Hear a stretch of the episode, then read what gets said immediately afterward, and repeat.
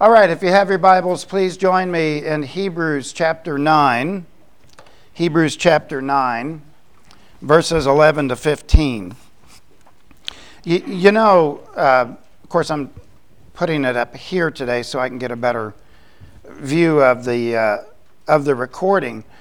You, you, may not think it's important, but uh, there's a lot of people that depend on these audio recordings. Uh, I'm thinking of people that are in the nursing home. Uh, we have a good friend in Texas. She listens every week. And actually, China, we get downloads from China.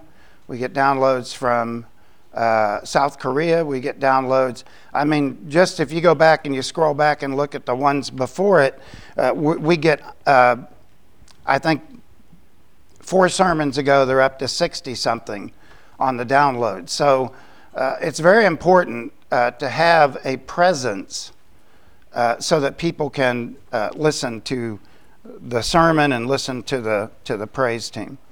So, anyway, we're, we're looking at Hebrews chapter 9, verses 11 to 15. We've been going through the book of Hebrews, selective scriptures that I think are pretty important. And I just want to kind of remind us uh, of one thing that was in the Old Testament from Jeremiah. Behold, the days are coming, declares the Lord, when I will make a new covenant with the house of Israel and the house of Judah. Not like the covenant I made with your fathers on the day when I took them by the hand to lead them out of Egypt. My covenant that they broke, though I was their husband, declares the Lord. So Israel had, in a sense, committed spiritual adultery. For this covenant that I will make with the house of Israel after those days, declares the Lord, I will put my law within them, and I will write the law on their hearts. And they shall be my people, and I shall be their God. So uh, the, the commandments, the Pentateuch, was given by God. It's obviously holy. The problem was because God is so holy that people could not ultimately live up to those commandments. At some point, they would inevitably uh, not obey those commandments. And therefore, uh, God knew uh, from the foundations of the world that Jesus was going to have to come, but there was a process in which God was going to uh, usher in the advent of Christ. We also learn from Paul, and this is what gets confusing for some people, and I hope to clear it up. Uh, Paul writes this Galatians 3 17 and 18. And this I say, the law which was given 430 years later cannot annul the covenant that was ratified by God in Christ, that it should make the promise of no effect. For if the inheritance is of law, it is no longer of promise. But God gave it to Abraham by promise. So when you go back and you look at uh, uh, the Abrahamic covenant, you have to go back to Genesis chapter 12. Genesis chapter 12, God tells Abraham to get out of your country to a land that I will show you, and I will make you the father of many nations. So that did happen, and God made a promise to Abraham. And then 430 years after that promise, God gave the law. So in, in chronology, you would think, well, Abraham was given a promise, but now God has the law, the, the Ten Commandments, the Mosaic Commandments. But Paul is saying, no, that commandments, the, the Pentateuch, the law, the Torah, does not supersede the promise. So Paul writes in Romans several times that Abraham, basically, in a sense, is the father of faith. So when we come to saving faith in Christ, we have experienced in some way Genesis chapter 12, where God said, I want you to get out of your country and go to a land that I show you. And he also fulfills the promise to Abraham that multitudes will come to Christ. So that's kind of the kind of the background and it, gets kind of i guess it gets kind of confusing but god made the promise to abraham 400 years, uh, 430 years later, God gives the law, but that doesn't mean that the Abrahamic promise is null and void. It means that that law, and if you read Galatians, by the way, Galatians is a game changer.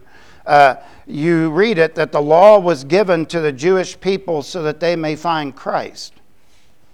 And of course, the author of Hebrews uh, just does a masterful job of outlining this better covenant. And we say better, meaning it's, it's, it's obtained through a priest, just like the Old Testament. So let's look at what uh, the writer talks about here this morning. We have eternal redemption. We'll mention the sanctuary, but notice verse 11. But when Christ appeared as a high priest of the good things that have come. Now, this uh, paraginomai, uh, which means Christ appeared, uh, means that he appeared on the world stage. We have to go back to Bethlehem.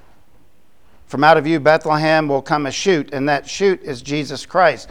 He was born as a man, and yet never lost his divinity. So you have Jesus Christ, fully God, fully man, contained, and therefore he appeared on the world stage.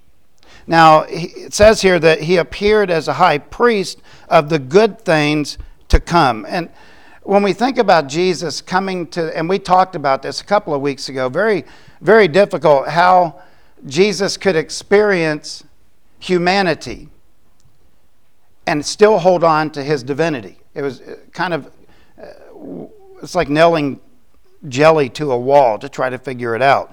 But John writes this in John 1:14 and the word became flesh and dwelt among us. Uh, that word dwelt means tabernacled, referring to a tent. And he, ta- and he tabernacled among us, and we have seen his glory. Glory is of the only Son from the Father, full of grace and truth. So Jesus came to this earth uh, fully man. And you go over and you read 1 John chapter 1, you find out that some believe that Jesus didn't really come as a full man, that it was just an appearance of a man, but John very set, settles the issue right here in John chapter 1. He comes as a high priest, archiereus, archiereus, and the high priest is the chief priest. Now, this is something we haven't, there's two things here today that's going to maybe uh, shed more light on this temple worship. So here you have the high priest. Now, the high priest was the one, uh, he would minister in the court, and then he would go in uh, to the holy place, and then once a year on the Day of Atonement, he would go into the Holy of Holies. But what we haven't really discussed, and what I think is extremely interesting, is what all of these different things mean. And so conferring some Jewish scholars and some others, this is what we come up with. Right here, uh, there, was a, there was a gold plate on the high priest uh, head uh, turban. Holy to the Lord was inscribed. It symbolizes the priest bearing the people's guilt. Now, we think about Christ, he bore our guilt. And, and, and so you have the Old Testament in which Jesus Christ becomes the high priest, actually replacing the earthly priest that would do the sacrifices for the people. Now, on his shoulder pads, um, those were onyx stones. They were engraved with the names of the sons of Israel in the way of remembrance. When we come to Ephesians 1:13, you were engraved in him with a seal the promise of the Holy Spirit. Also in Isaiah, and the weight of the government shall be on his shoulders. And so here you have the high priest. All of these things mean something, and they can be directly applied to Jesus. If he's a high priest, then he would have to have the same functions as a high priest. And so many things here today, so many things.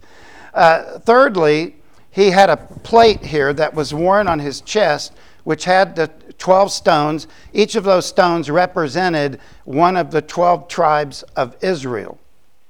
But it was also worn next to the heart. And I would like to remind all of us this morning that when, G- and it uh, covered the heart, symbolizing bearing the people's judgment. So not only did the priest bear the guilt, he bore the judgment and to remind us this morning that on the cross, Jesus' heart stopped. He was bearing the judgment of our sin, and he died physically on the cross. Now, the last thing we talk about here is the undergarment. It was linen worn next to the skin so that the priest would not defile the Holy of Holies and kill himself. So he'd put this on, but underneath, he would not be able to touch that. He was pure. And we think about Christ. He was holy and he was pure. Another thing uh, that's worth mentioning here is the good things that uh, you read. But when Christ appeared uh, as a high priest of the good things to come, what were the good things? Agathos, agathos is the word for generous, and it roughly refers to the forgiveness of sin and the restoration of God, uh, to God.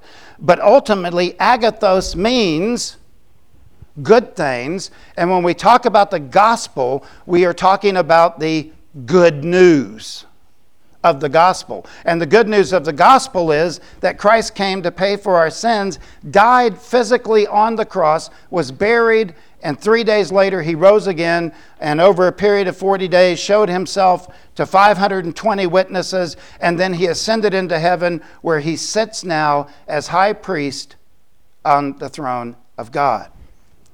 Kind of interesting. Then Notice continuing verse 11. Then through a greater and more perfect tent, he tabernacled among us. This is directly related to the Mosaic temple.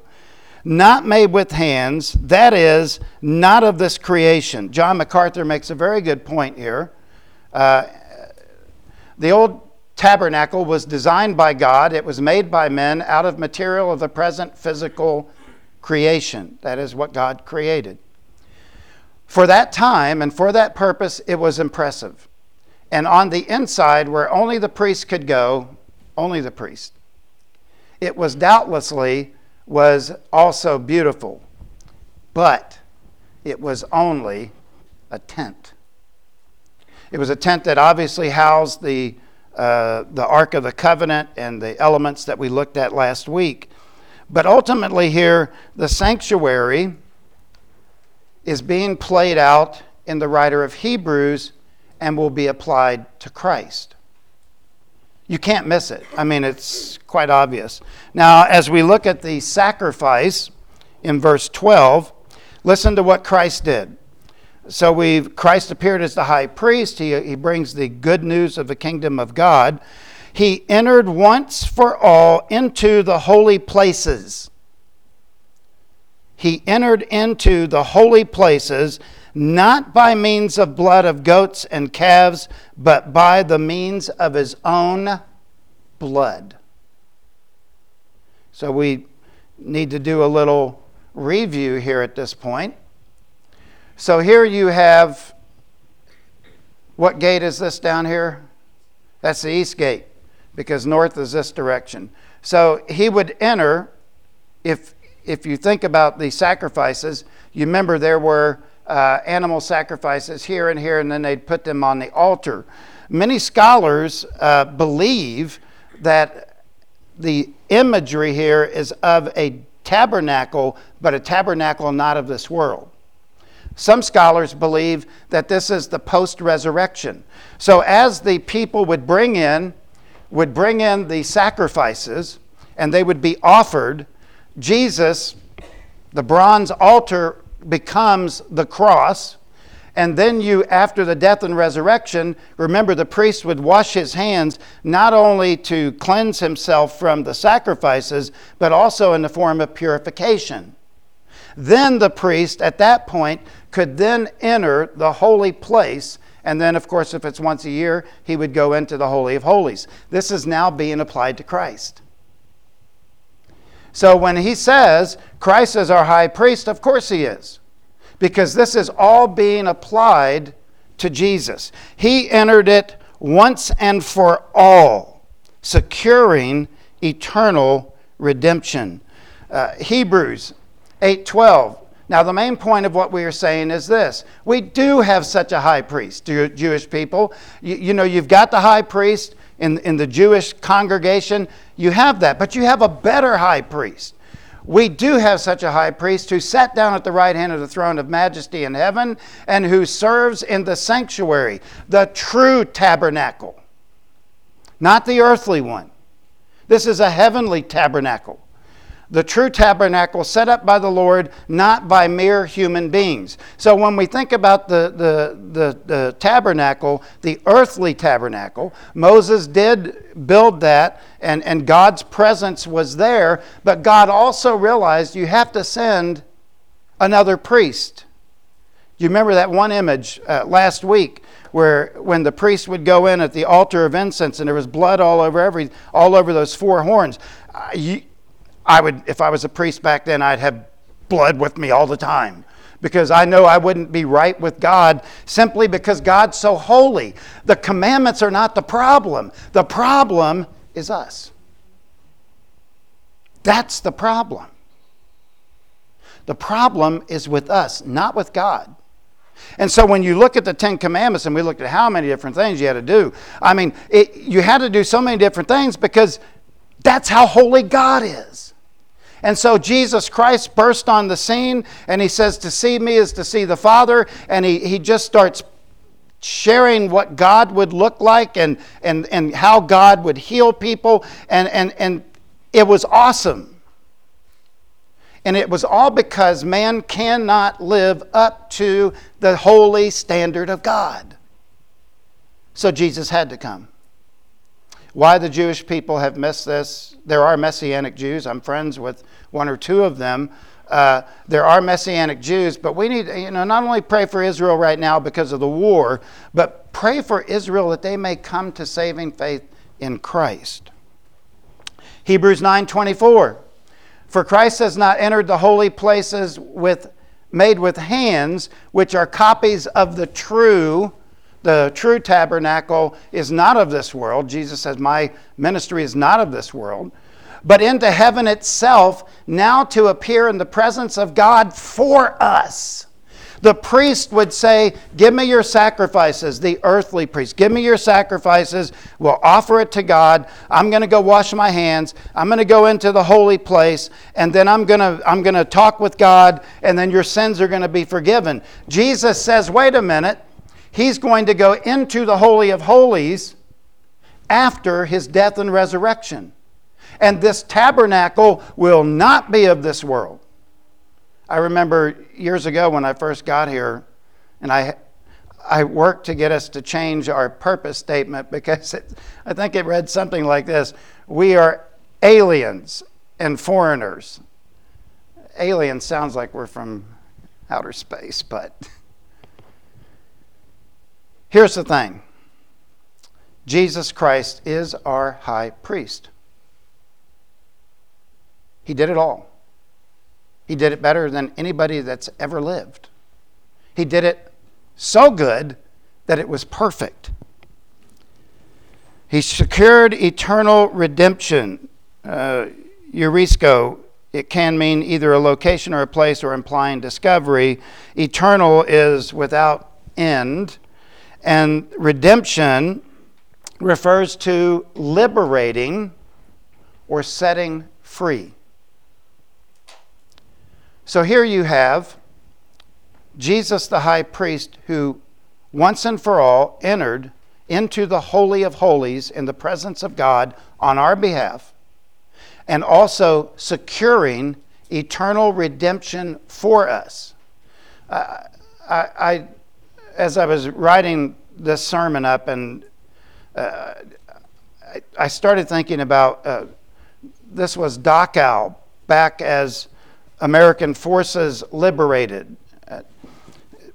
When I was uh, 19 years old, um, we were on maneuvers and we were able to see Dachau, the barbed wire that was still up at the time, and this was in the 80s the big ovens that were used to exterminate the Jews.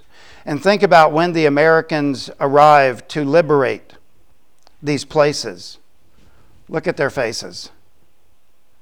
They were set free. They were set free from tyranny, from unspeakable atrocities. They were enslaved. But the Americans came on the scene along with the Allies and they liberated these people. When we lived in Germany, we stayed off post. We became friends with a German family. And Herr Kraus was actually a prisoner in the Russian, he was under Hitler. He was in the Hitler army. And he was captured by the Russians. And we got a really good deal on rent because I think they loved Americans. And we became part of their family. When they had family gatherings, we were invited. And so you had Herr Kraus telling us that when he was captured by the Russians, it was horrible. But when the Americans took over, it was like he said it had been set free. Listen, sin enslaves people, and Jesus Christ sets us free. We are free. We are free in Christ. He has delivered us from the dominion of darkness and transferred us into the dominion of light, in which we have now access to God by Jesus Christ, not based on what I do or, or how I act, but based on what He did and how He lived His life sinlessly, took that, put it on the cross, died, rose again, and now lives at the right hand of the Father. We have been set free. Dominion of darkness no longer controls our lives. No longer do we are we in bondage to sin satan may cause us to stumble and struggle and i understand that but ultimately we are victorious because of our great high priest that should that should make us really want to worship that i mean just to get that get that thought of being redeemed that means to liberate and i'm going to tell you guys when i saw that as a 19 year old kid i was a kid I think I was a, I was a PFC, private first class, and I saw that. It left a mark. It left a mark. We pulled in and looked, and it was our company commander wanted us to see that. And I thought about that this week when I was talking about setting free. Wow. Can you imagine the joy on these people's faces when Americans showed up. And by the way, Americans, the American army is the only one that treats their enemies with respect. And that's why they developed the Geneva Convention to try to level the playing field. But Herr Kraus saying that when, when the Americans arrived, it was a totally different scenario. Hmm. What a, what a, what a image. Now, we also can serve God now. That's right. We can serve God. Now, this is where it gets interesting. I spent some time on this too. Um, For if the blood of goats and bulls and the sprinkling of a defiled person with the ashes of a heifer, we've not seen that before. We have not talked about that sanctify for the purification of flesh, how much more will the blood of Christ, who through the eternal Spirit offered himself without blemish to God, purify our conscience from dead works and to serve a living God? I'm gonna, I want to unpack this because I, I think it's important. So we've, I've been applying the old tabernacle, and you could say the new tabernacle too, to Christ. So let's go back and look at something. First of all, and the second time I've said this, so if I said it twice, that means it's pretty good. okay, so the sacrifices would be killed here. And of course, the priest would put the blood on the, on the post and he would offer the sacrifice. Then, once all the sacrifices were done, the priest would then wash his hands to purify himself, clean himself, not only physically, but spiritually before he went into the holy place. Now, when you think about, for if the blood of goats and bulls and the sprinkling of a defiled person with the ashes of a heifer sanctify the purification of the flesh. So if that works, which it did. And I'll get to the other in just a second. I want to keep you in suspense. So, the animals that were offered, pretty much this. They had other animals, but these were kind of the big ones. You had the grain offering. Remember, the grain offering was rededicating yourself to God, which it'd be nice to have, like, just a reminder in your hand each day. Uh, sin offering. Uh, so, what he's talking about here is this if the bulls and the goats, he's not mentioning this at this point, but uh, so here you have these sacrifices. So if the goats and bulls and the sprinkling of a, what is that? What is the sprinkling of a person with the ashes of a heifer? Um, so in Israel, these are called red heifers. Um, and you see this Jewish guy that, that they don't know what's coming, but uh, these are red heifers. And what would take place, what would take place would be that the priest would kill a red heifer. He would burn, oh, and by the way, when he, when he killed it, he would take the blood and he would apply it seven times. Seven exactly. Seven's a perfect number. It is also the time that God rested on the seventh day, meaning that God will surely accept this as a sin offering. So after he killed it, he would take the blood and then they would light it on fire and the, you would have ashes. Those ashes were now carried, and I'm assuming by the priest, would take those ashes and set them outside of the tabernacle or the camp wherever Israel was. Those ashes would, oh, and they were also burned with a red uh, scarlet thread. So it would be in there, and they, they would set it outside. And if you needed to get right with God, there was water there. What they would do would take a little bit of the ashes, and they'd mix it in with the water, and they would sprinkle it on their head. So it ran down. Now, you say, well, Pastor, Where'd you find that in the Bible? Well, I did. I did. Here it is. A man who is clean, I'm assuming the priest, shall gather up the ashes of the heifer, deposit them outside the camp in a clean place, and they shall be kept with water for purity, for impurity for the congregation of Israel. It is a sin offering. Now, the sprinkling reminds me of something. He has shed his blood across our hearts. The blood of Christ. And therefore, we're forgiven. Quite fascinating when you study uh, when you study this.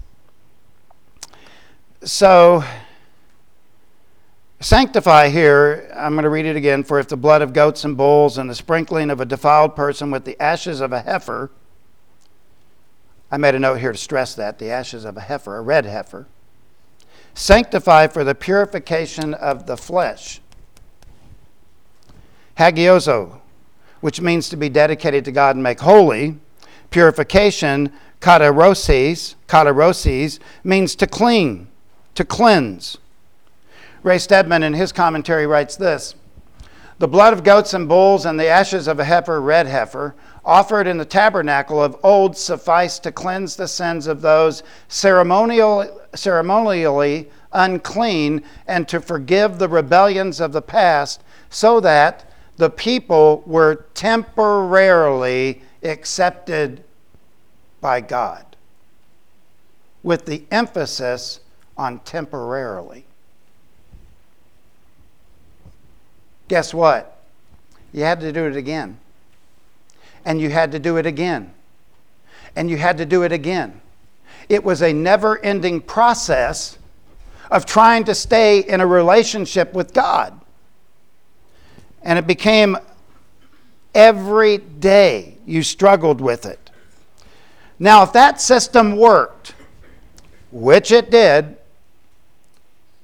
how much more Catching this? How much more will the blood of Christ, who through the eternal Spirit offered himself without blemish, when you gave God an offering, it was without blemish. You'd check the lamb over, you'd check the bird over, you would check the animal over to make sure that it had no imperfections on it. And then you would offer that to God, mostly with a grain offering. If I was in those days, I'd been offering all kinds of grain offerings, just simply because I'd be worried about my relationship with God. We don't have to worry about that anymore. Christ did it once for all. It is finished. You don't have to worry about your relationship, at, at, least positionally. You do want to walk with Him and follow Him and love Him and, and, and, and work for Him. Those, but you don't have to live in fear. Man, if I was a priest in those days, I'd say, hey, Philip, you go in there. I'm not going in. I don't think they have anybody named Philip in Jewish congregations. Just use that as an example. So, as we look at some observations here, the Old Testament. The Old Testament sacrifice was temporal, it wasn't permanent. You had to keep doing it over and over and over again. The Old Testament sacrifice was external, it was the sprinkling of blood, or the sprinkling of the red heifer and the water, symbolizing blood. The Old Testament sacrifice was ongoing, it never ended. You priests go into the holy place. Bread every seven days represents the tribe of Israel. He'd have fellowship meal with God. The lights represent the days of creation and God's perfection, and he rested. And then the the, uh, the altar of incense, the prayers going up to God, also helping cover the stench of the sacrifices. Here's the big one. This is big. The Old Testament sacrifice for sin was placed on the animal. Why did the animal have to die? Because it was put sin on the animal, transferring it from the worshiper to the animal. The big question I asked myself this week why did God need blood?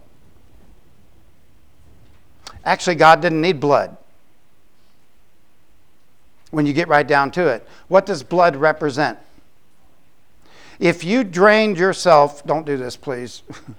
if you lost all of your blood, you would die. Blood is life. Blood is life. God said, I need a life.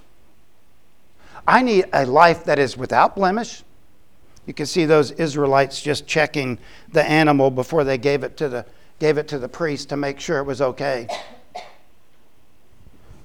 If you do a study of anatomy, there's different blood types.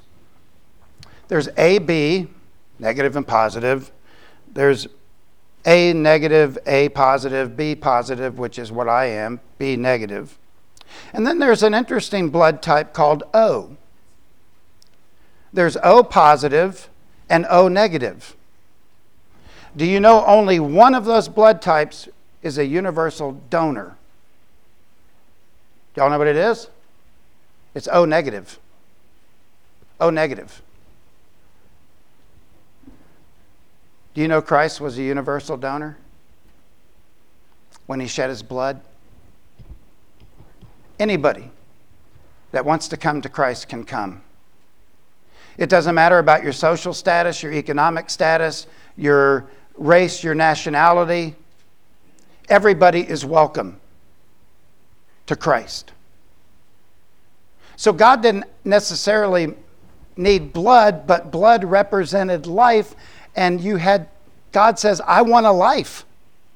And so the life was placed on the animal, and a, again, in my own law, I don't think I could have killed an animal. I'd have had to let somebody else do that. But Christ's sacrifice, he shed his own blood. It was eternal, that is, never ending. It was without blemish, that means he lived a perfect life, he was sinless. And the blood of Christ, the sacrifice of Christ, cleansed our conscience. The law didn't do that. And Jeremiah says, In those days declares the Lord, I'll make a new covenant, in which God will write his laws and put them on the heart.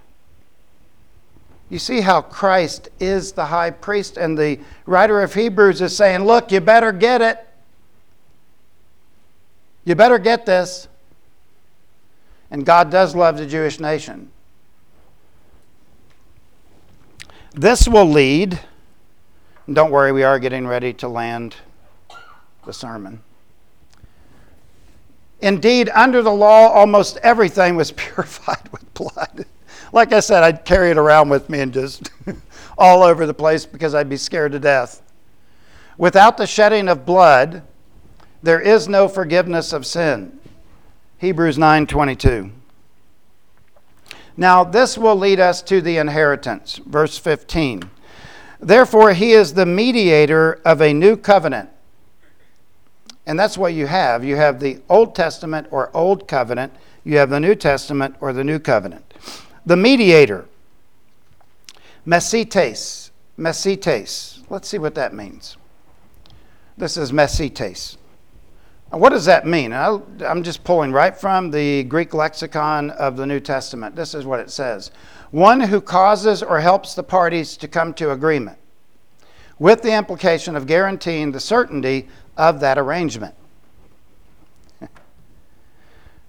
In the Old Testament, you had the people, then you had the priest, then you had God.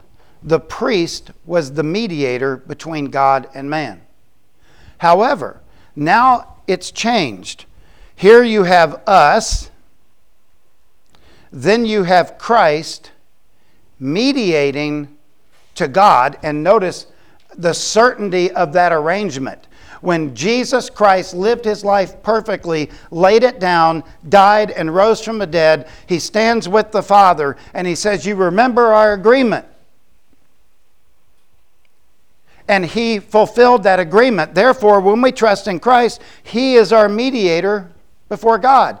In that sense, he is our high priest, he's our Savior. He's the only way we're going to get to God so if you're watching by Facebook or whatever we stream on, if you have not trusted in Christ, today is the day to trust in Him. So that those who are called may receive the promise of the eternal inheritance. This is verse 15.